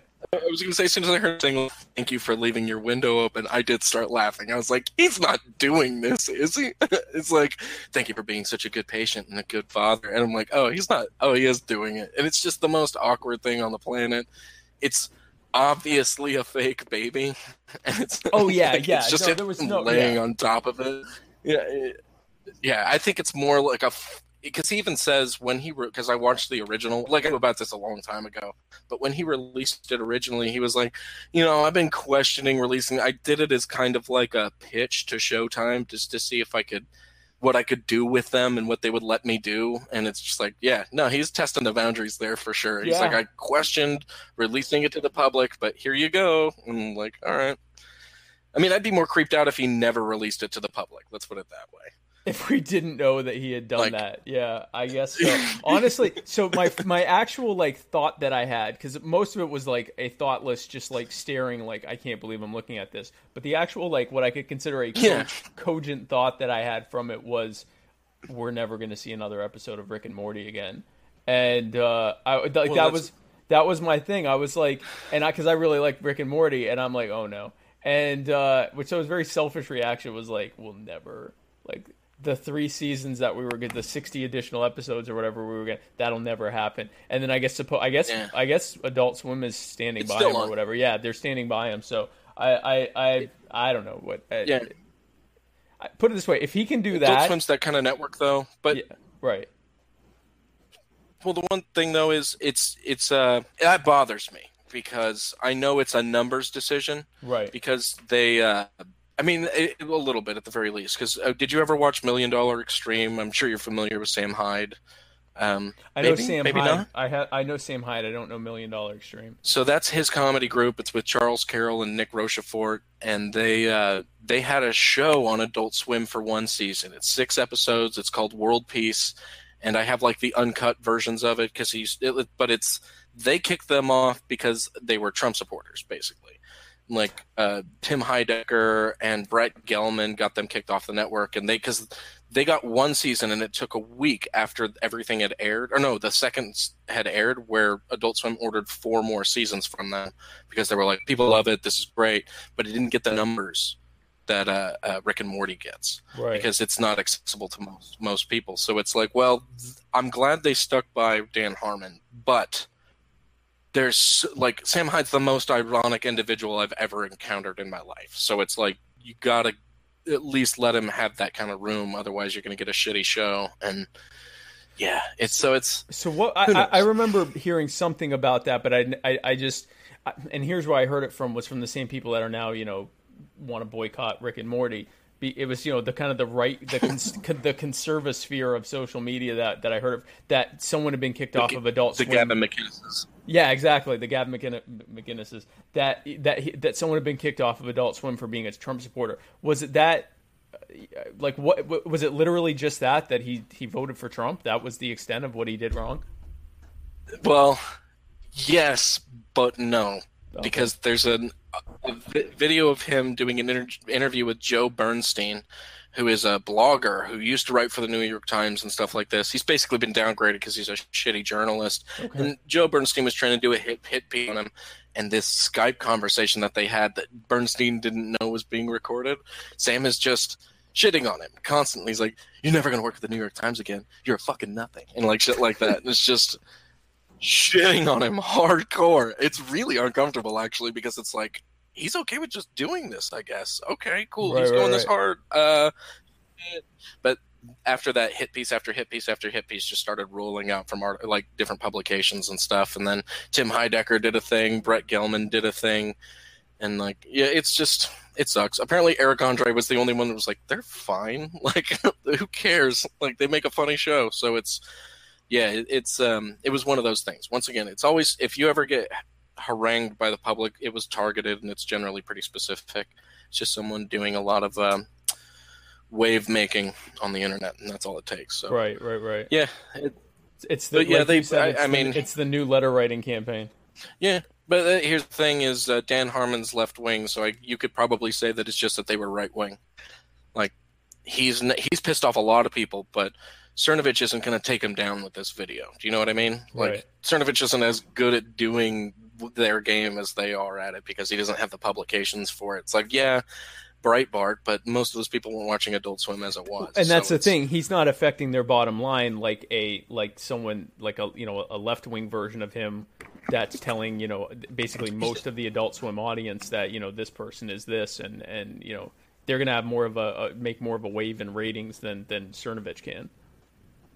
Well, yeah, exactly. And the one thing is, he's already got a name that a lot, not a lot of people in the mainstream trust anyway. And that's, I think, what I'm annoyed by it with the right is that they've they were cool with the underground thing for like uh, maybe a year and a half, and now they're just trying to do the same tactics as anyone else. So it's like they've forgotten that there's like a cool indie thing happening without them and they're you know turning back to the old ways again which is just i want to just see good fights as far as this goes. Like i like the rules for radicals book because it's like oh i want to see if you guys can figure this out. How do you you know how do we evolve more? Right. like how do we evolve more nasty tricks? That's what i want to see. But like it's it's more interesting that way. But it's uh, what i'm looking at is like there's no reason if you're i would put it this way if you're left wing yeah join the mainstream but if you're going to say something that will upset them don't do that. Make it yourself. And if, basically 98% of the field should just do this shit themselves and don't rely on nbc or a writing job or anything like that because uh, if you do anything really uh, they because it's basically commercial work so if you do commercial work and you have a shitty online presence they're going to be like well we can't air this commercial that you Right. acted in so- Right, right, right. so yeah, did you watch the video of Roseanne? Uh, her son was filming her, like explaining herself, and she's like got a cigarette and she's a gold dress the whole time. I didn't. uh, I did tweet not. and Is, everything? is that where she said I thought she was white or something like that? I, th- I, th- I thought the bitch was white. God damn it, fuck! I thought she was fucking white, and like screaming, and it's like it's such an honest. You're like, dude, it's her saying like, enough with all of this. This Right. isn't like it. I bel I believe her totally, but it's yeah, that's what I mean. It it's one of those things where she wasn't even seeing it coming.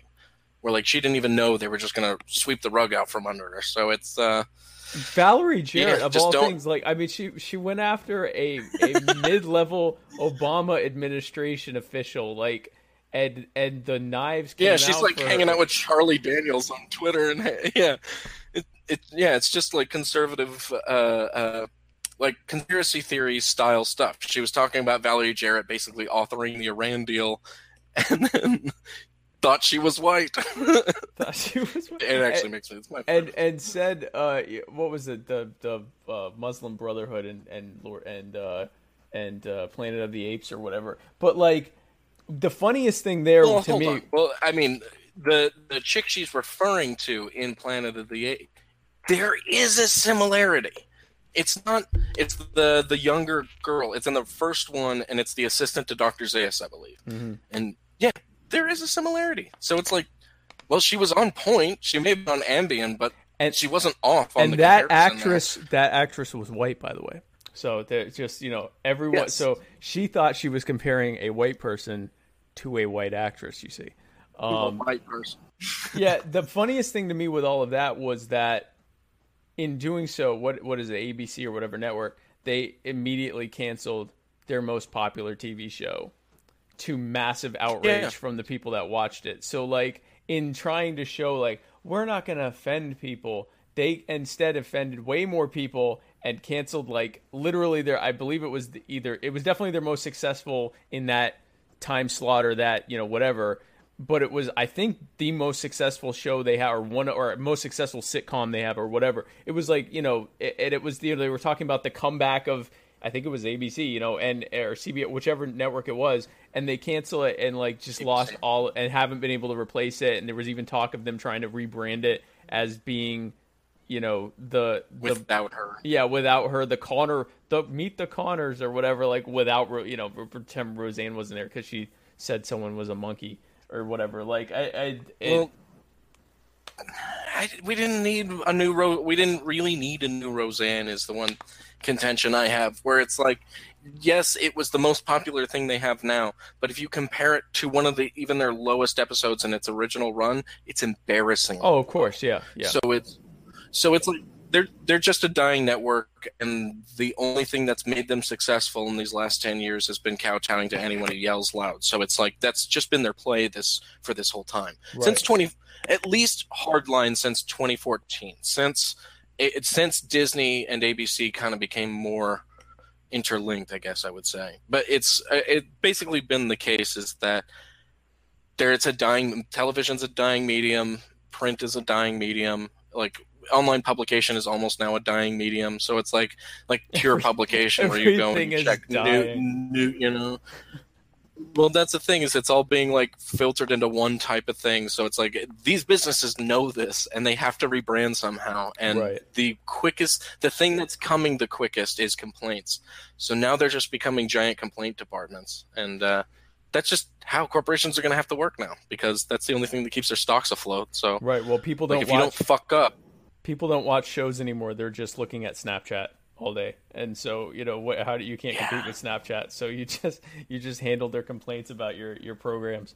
Oh yeah, no. Uh, what's it called? Uh, like corporate Twitter accounts basically ruined everything. Like we thought thought it was like quirky that Wendy's was like talking shit to Jack in the Box or whatever it is. And it's like, well, really, like really, all they did was find a way to market that you don't see them marketing. so it's like, right. well, so it's just that. Like Bill, see once again, Bill Hicks was right. We just haven't had a way to fix whatever it is. It's like, oh, he's got that anti-marketing dollar, and it's like, yeah, that we get either we gotta.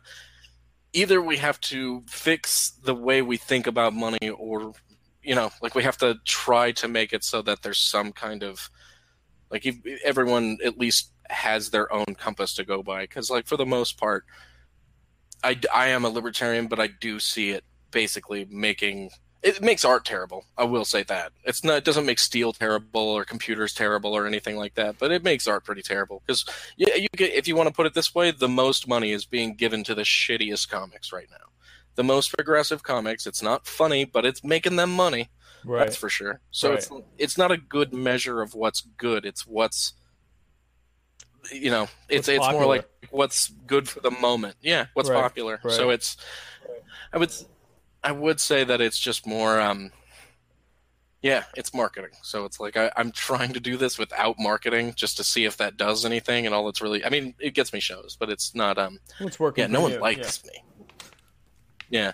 No one really likes me, but it's not what I'm going for, so that works out.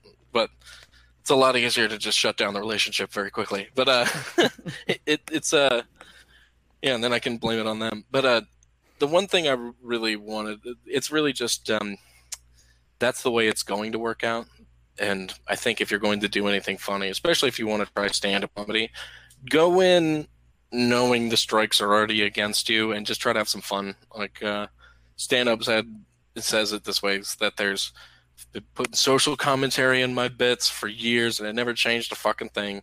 So I'm gonna tell fist fuck jokes and enjoy myself. So it, it that's a good way to live if you're gonna do this, I guess is a good way to put it. If you're gonna get addicted to doing this and broadcasting and you know doing comedy it's just you got to find a way to just enjoy yourself because otherwise it'll just be a uphill walk and it won't be fun and it's not fun don't do it Yeah, no, I was uh, I was not like I going into this because that was the thing that kept me from even doing podcasting or whatever. Is I'm like I don't want to become like heavy-handed social commentary spike.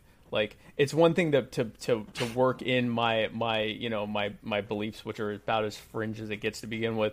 But it's one thing to work it in and and to to, to be topical about it. It's another thing to just like stare at. That's why I have guests every episode because I don't want this thing. I don't want to be one of those people on YouTube that's like they have these like you know hour long episodes where they're just staring at the camera and like explaining why. Oh. You know why the the monetary system has been set up to victimize it, like you know because and again people watch that, but I'm not. I don't want. I don't want to be that person, right? Like I just I don't want to do it. yeah i'm with you there i got re- actually one guy i podcast with every now and then we're about to release about 10 episodes and just kind of go from there we would get stuck in that together because we were both kind of mired in it like in the whole political thing where it's Right, like right, right. this is you know everything's gonna we're gonna we're heading towards a collapse and we're like you know talking about buying guns. And it's just like there's not so much entertainment value from that unless you're just like going back and being like man we sound crazy right there. But it's like we were buying guns on like gun parts and like uh, uh, accessories online and shit like that. And it was just like that was the podcast for a short amount of time. So we tried really hard to get away from that and I got mad at him once because we had like two episodes that were great, and then he just started saying some crazy shit. And I was like, "Ah, fuck, man, what are we gonna do? We can't just do this." Well, I plan to have I plan to have an little- episode about 3D printing of guns, and I'm trying to like Yeah, uh, uh, curate the most insane person I can find to be my guest on that episode, so we can just get really wild eyed about like 3D printed guns and like how this and blockchain Yeah. are gonna change everything, man. Like so. uh, uh, um, but my other thing is, and so my my flip side. So if this uh, format doesn't work.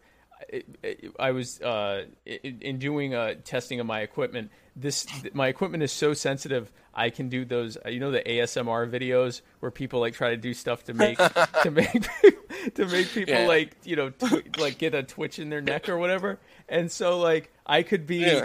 Like you know agitprop The ASMR ASMR, like you know like the system to ruin everything. Yeah, you feeling that? like you know, and like and and see, 'cause it, it, you know, I that like that might work. I I uh, I have a few different avenues I can explore.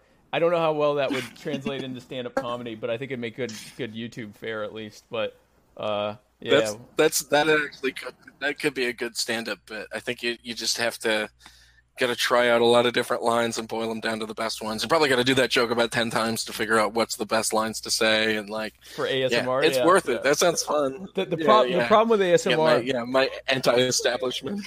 anti-establishment ASMR. Illuminati has been confirmed. We um uh, the the the the problem with doing it live is is that you'd have to have either very powerful speakers or everyone would have to wear headsets or they're not going to get the tingles. And and frankly, I even if it's a joke, I want the tingles. Like even if I'm joking about ASMR, I want them to be like, ha, "Oh man, I feel that. Like that's wow, that's really intense." And then like they go home and watch my Gonna YouTube. dress up like a sex elf. exactly. Like yeah, exactly. Like this isn't sexual at all. I promise. And uh, and and still like be really come hither about it. so, okay, good. so I have goals for my next episode. mas- What's that? yeah, I was gonna say this mascara was made from a completely employee-owned company. Right. exactly. This is all. This is fair trade. Fair trade. Um. So yeah. So that's good. No. So we uh, now I literally do because I was joking about it, but I, I actually do have to have just an ASMR, my fellow Americans ASMR episode, and that'll be one where I don't have a guest. It'll just be me, and the camera will be really close to me. I'll be like, I bet you'll fall asleep in 25 minutes or less, and, uh, that. I like that. I like that. So good. good. Just run a pencil over the microphone in between all of that. I feel like you could get something good off of that too. You have to, don't have to do it all the time. You don't have to come up with anything funny to say. Just tap it. you know? They Stop. do that. I I try because I have I was one time I was like I was desperately trying to fall asleep and I'm like videos to help you fall asleep and ASMR came up and my I just laughed for like hours because they like like you said they take like a pencil and they'll be like I got something new for this episode. It's it's a it's a, it's a fan brush and they'll like do the thing like what is that? What's that doing for you? And it's like the creepiest thing. Like, oh yeah, I'm definitely gonna fall asleep to this stranger fan brushing my my fing- my my my ears. So um, that's definitely happening now. I'm definitely doing that. Yeah. Well, I don't. I've never gotten the like. I've put on pretty nice headphones. I've never gotten ASMR from any of this stuff. Like, I've never. I get there's some of the stuff where it's like a yeah interesting like um, views. It's like paint swirling, and I'm like, oh, that's kind of interesting and mesmerizing. But I'm never like hairs on the back of my neck or anything like that. But yeah, I've never understood it. And I'm like, I have friends who are way into it and w- like spend money on hot girls to do it for them. So it's like, okay, I guess yeah. Uh, there's a fetish for everything. Why do they There's have to be hot? Like, what does it matter if you're just trying to get the tingle? Does it help? it's like a girl, it's like a hot girl whispering in your ear. So it's like she even has the sexy voice, whatever it is. I think that's what it really is. It's like it's always some girl who's like cosplay does cosplay as well, and like all that, you know. So it's it's really funny to me. It's like, uh, do you know what findom is? Financial domination. Yes. Yeah. Yeah. No. I. It's like yeah. Where they're like, yeah, give me your money, loser. Yeah. Yeah. Yeah. well, I've been, I've been, yeah, basically, I've, I was told that it's a sexual, where, where, where men get sexually aroused at the thought of being Brendan Fraser. Just have someone take all your money. That's funny. But yeah, it, that shit's all also fun. That ASMR stuff. Actually, that's basically why I'm on the internet is to like find crazies. So to find crazy stuff. really the only reason to be on. Yeah. The only thing, and this is Well, just crazy people. I'll probably edit this out because I don't know if I'm ready to admit this to anyone, but I've actually only gotten ASMR from Bob Ross videos. Actually, gotten the, the Oh. thing. It's when he when when he does the when he does the brush and he goes, "You gotta you gotta whip the devil out of it," and and he giggles, and I'm like, ah, like that. I why why that? I don't know. why specifically that? That's So an I- interesting one. most men want a hot woman. I want Bob Ross to, to uh, Bob Ross is where I get it from. So, and he's not even trying. That's That's God great. him. So, so good. Um, yeah. I Well, uh, he's a he's an interesting cat, so it's yeah. Of course, he does something crazy where it's just like ends up being ASMR. That's awesome, actually. and it became ASMR about 15 years after he died. Like, so it's you know, obviously unintentional the best unintentional ASMR. Ever. Yeah. So, I don't know. Uh, I If have a, I a an acquaintance used to listen who used to get it from Bob Ross all the time, but he would do it weird where he'd take VLC in two different windows and play like the Beatles or uh, Pink Floyd at like sixty percent speed, and then play The Joy of Painting at forty percent speed, and it was it was like mesmerizing. So you just get this weird mix of like low, yeah, you just what you're doing right there is like what you want to do at first, but then you realize you haven't moved. And uh, you yeah, haven't that'll do like it. you're That- into it that'll and, do and it. don't want to admit it to anyone. Like this is terrible, Yeah, and you're like, like- oh my gosh, I'm feeling it. Yeah, I'm, feel, I'm, I'm feeling it for sure. Yeah, that's basically what it is. Yeah, that's similar to when I I I uh, I watched Amistad on mute with the uh, the Wu Tang 36 Chambers uh, album playing, Yeah. and it basically seemed like it just they were just pretty much all. It just seemed like they were arguing about whether or not Wu Tang Clan was anything to fuck with for for you know an hour and a half, but um. It's actually nothing like That's that. That's great. I just like that joke, but it's it's nothing like that. Yeah, so uh, there is never required level. I mean, here's what it is. I think the one thing I like to play with is, and I realize this is probably my style, is like I, I like um perceive or like establish reality in in jokes or writing or anything like that. So I like when someone establishes a reality and then follows follows their own rules to a T. Right. and like can do that pretty well because like that's why i have like, like the joke i do about being a, a detective who you know there's it's just like a, who's solving the murder involves a flashlight and the murder of a woman like i set up the rules really quickly and then try to follow them the best i can so it's like i think that's my style it's like i'm really just trying to test myself like can i do this how do i do it? How do i do it well? So it's yeah Is that's it the gonna, only thing is I it gonna be funny like to dark, anyone else too? sometimes but i stopped asking myself that. I if it makes me laugh i'm like put it in. We'll see. So it's it's never it's like yeah but I, I usually filter it in before like i laugh first before anyone. So it's i it's got to make me laugh. Otherwise i'm not gonna have fun telling the joke you know? Like it's not gonna be uh yeah i, I think that's the way to put it it's, it's why i didn't like doing any of those uh like really serious jokes it turned out like slam poetry. i have no fun telling and they're not funny and like it only works if you really set them up for it and like really make them trust you to the point where you're just not doing you're not getting laughs but they're happy to listen to you basically Right. Well, that's like I mean, in George Carlin stuff, he was doing he was an hour in before he was doing that. You know, you don't have in a five Yeah. to seven minute slot, you don't have the time to to set that up where they're just sitting there rapt with whatever you're you know whatever you're feeding them. Yeah and i i mean i'm not a fan of when comics do that generally like uh Patton Oswalt's last one. I'm a big fan of Patton Oswalt's comedy, although he doesn't believe in a lot of his punchlines. That's why he does that. Like he'll do that into him. Right. which annoys me a little bit. But his like laughs per minute on each special just decreases like crazy, and you can tell he's still proud of it. And it's like, okay, you're a stand-up comic. Like, what are you doing right now? Right, Like, right, right, I get right. it. You're getting old, Then your wife died of cancer, and you know, I get it. But what do you want? What do you, what, you know, what did you want from us? like, it's it's a weird request to have to say like, I'm gonna sit down and say this shit. And you're just gonna sit there and listen. Oh, by the way, the tickets are thirty bucks. Yeah, exactly. it's- exactly. You're paying premium for me Yeah. to like vent to you. Yeah, and there's no olive branch there. It's because like he, um, if a comic doesn't go up on stage and like think he's a fraud, a little bit, you know, like, then there's no olive branch. Then he's not trying to get you on his side. He just assumes you are, which, yeah, like I like Dave Chappelle's last two specials, but he did the uh, joke where he calls out the punchline first, and I really hated that joke. I was like, stop freaking. Like your dick's supposed to be small on stage. buddy. Like, come on. Right, right, right. You're yeah, you're too a little too much Feel like- swagger. Yeah, yeah. And, and that's fine. I mean, but uh, I will say that's definitely more of a black comic thing to talk about how dick, big your dick, big your dick is. Instead, I think that's why um, Howard Stern got really popular, is because he would go on stage and talk about how little his dick was. So it was like a shake up, like true, because he would go to black rooms and do that, and it's like, oh, that's how you, that's how you get them their attention, that sort of thing. So Right, I think right, right. it's just, uh, it's style for sure, but.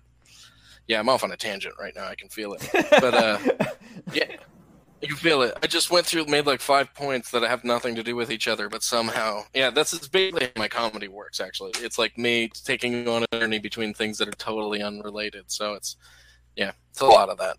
Right. Well, William, thank you so much for coming on. I really appreciate it. Um, tell us about what you have coming up. You you have your podcast. Um, uh, it's, It's not, not music, music, with uh, with we Matthew release- Amos. And we release every Sunday. We release a full uh, album review every Sunday, uh, actually every Monday, and we release a single review every Thursday. So we try to mix it up and keep something out every week, and at least a couple of things. Some of them are snippets, some of them aren't.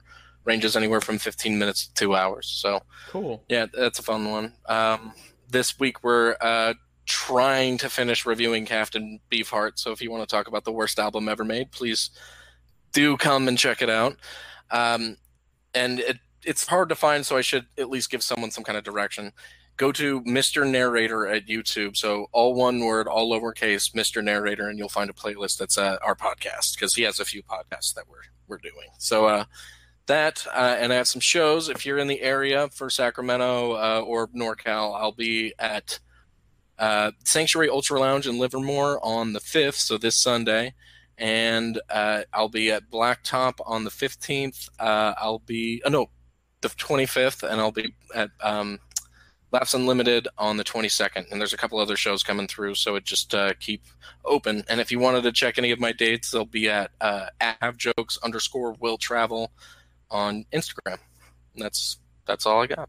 Okay, perfect. Well, we will definitely have you on again once I figure out uh, how to live stream like a like a grown person, and we'll be able to take uh, take questions from people and and all of that stuff. But uh, I appreciate you hanging in with me while I'm trying to still figure out what I'm doing with myself.